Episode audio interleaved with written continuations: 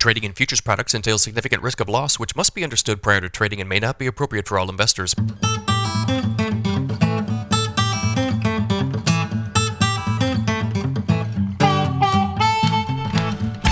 Good morning, everybody. It's Wednesday, November 15th, 528 a.m. Central Time. Grain markets are higher this morning. December corn futures up one at 479 and a quarter. January soybeans up eight and a quarter at 1398, getting close to that $14 mark. December Chicago wheat up four and a quarter at 576 and a quarter. December Kansas City wheat up four and a quarter at 644. December spring wheat up three and three quarters at 738 and a quarter. This uh, rally in the bean market continues this morning. So, soybean futures rallied again on Tuesday. The nearby January 24 contract gained another 7 cents to post its best close since late August. Less than ideal weather in Brazil, chatter of additional Chinese demand, and another day of fresh highs in the soybean meal market supported the rally. Fund traders were estimated to be net buyers of 5,000 contracts on the day.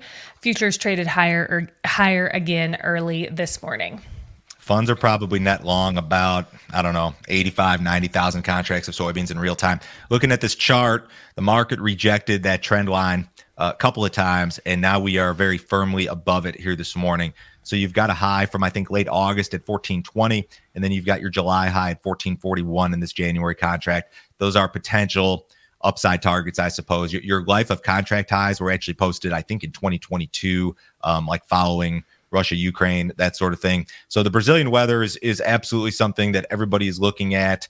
The next several days are going to be mostly dry, barring your far southern areas, which have been too wet. So through Sunday, not not a whole lot of, of rain. The the real rain is going to come starting like Monday next week. But uh, when you look at the extended forecast, there's really not much behind this. So you're going to see this system next week, starting Monday, Tuesday. It's going to drop some rain. And then beyond that, things look a little bit drier. That being said, forecasts past eight to 10 days are not super reliable necessarily. Um, so I don't know how the trade is reading this but um, soybean market has acted awfully well. And then the other things, I mean, you've got this rally in the meal market. You've got uh, Xi in town. We'll talk about that here in a few minutes. But uh, soybean market, soybean meal market, awfully strong here.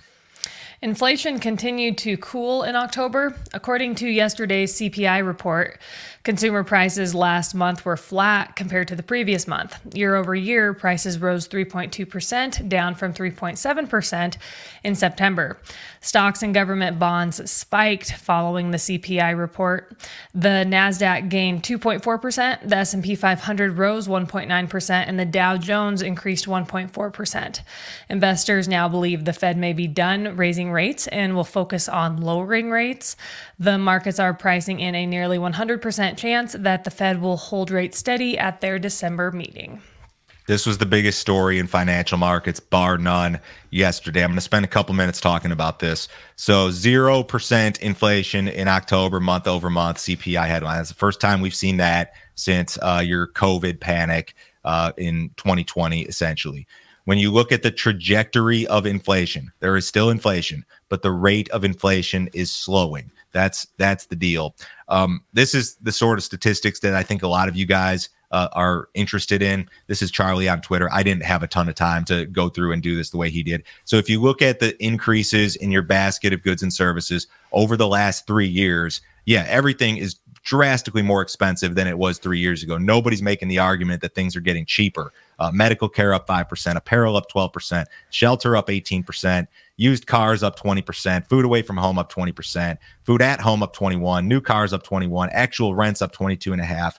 CPI electricity up 24% over the last three years, gas utilities up 30%, transportation up 32, home prices up 39% over the last three years, gasoline up 67, fuel oil up 77%. So nobody's telling you that things are getting cheaper. What they're telling you is that the the uh, trajectory of inflation is slowing. This is a chart you don't see a whole lot. Uh, most people focus on like the the month over month changes, but uh, this is the actual index and the actual consumer price index the basket of goods and services that um, the consumer buys, it's up 19% versus Feb 2020, which is your last pre-COVID month. Now, what's what's of interest here and the big deal for the market is uh, the very upper right corner of this, where things have kind of leveled off, and that's why this is seen as like, oh, inflation is slowing, guys. There's always going to be inflation.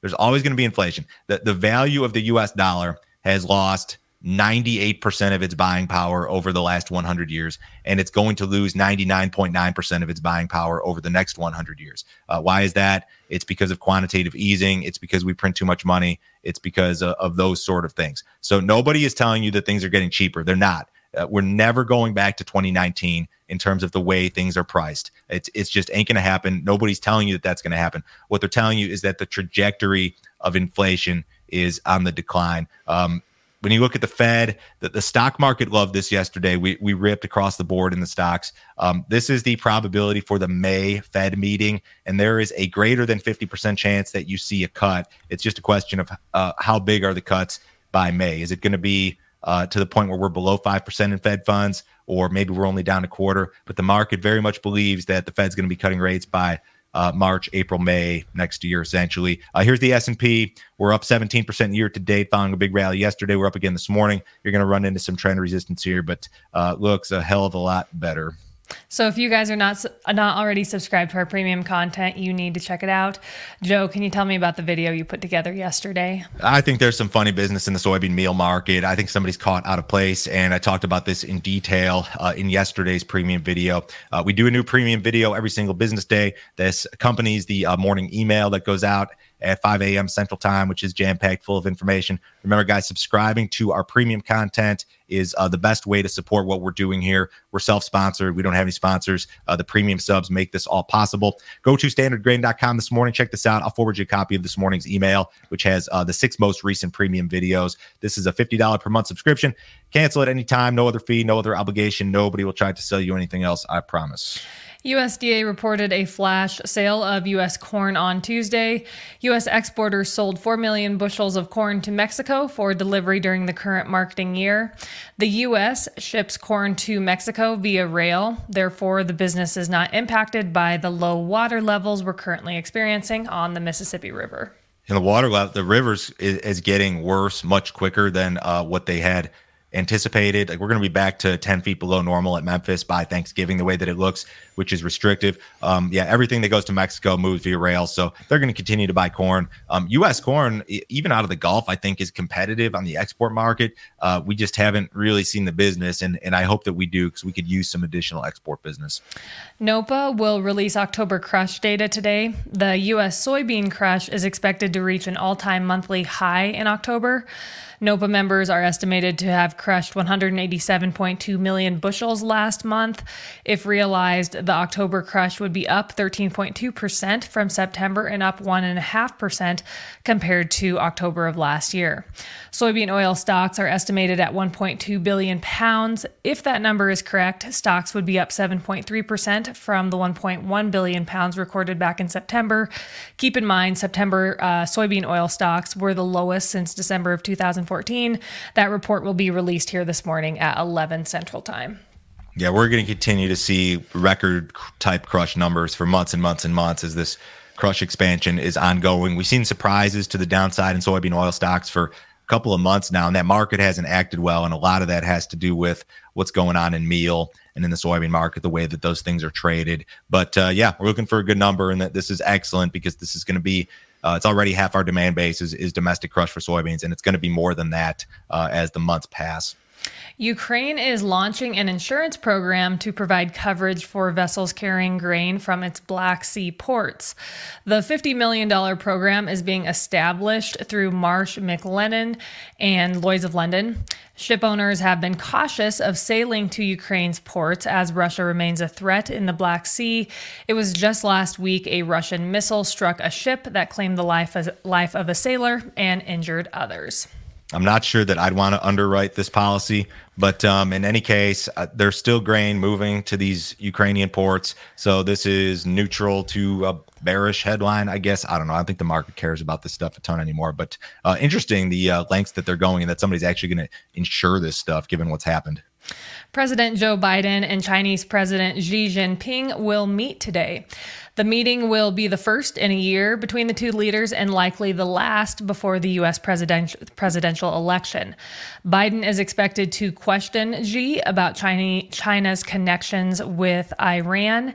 He will also focus on climate cooperation and Beijing's alignment with Russia's war on Ukraine. Tensions between the U.S. and China have been high over the last year. Among other things, the presence of an alleged Chinese spy balloon over the continental U.S. in February eroded relations between the two countries.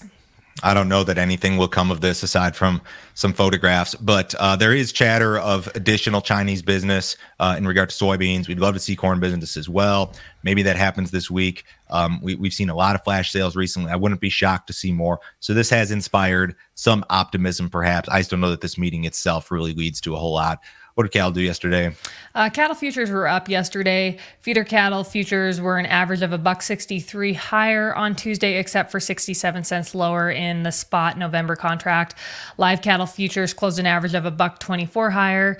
Box beef continued its downward trend on Tuesday as choice fell to its lowest level since October 5th, ending the day at 295.67. That was down 218. Select was also de- also down. It ended the day at 267.88. That was down a buck 36. Outside markets this morning, US dollar is up a little bit, but the dollar got absolutely hammered yesterday following the CPI print. So that was something that was kind of a bullish headwind for commodities. Uh, the S&P is up again, up 17 points. Uh, the Dow's up 100. Bonds are off a little bit. Gold's up 10 bucks. Crude oil is down 47 cents. In the December WTI, it's 77.79. Have a great day, guys. We'll talk to you Thursday.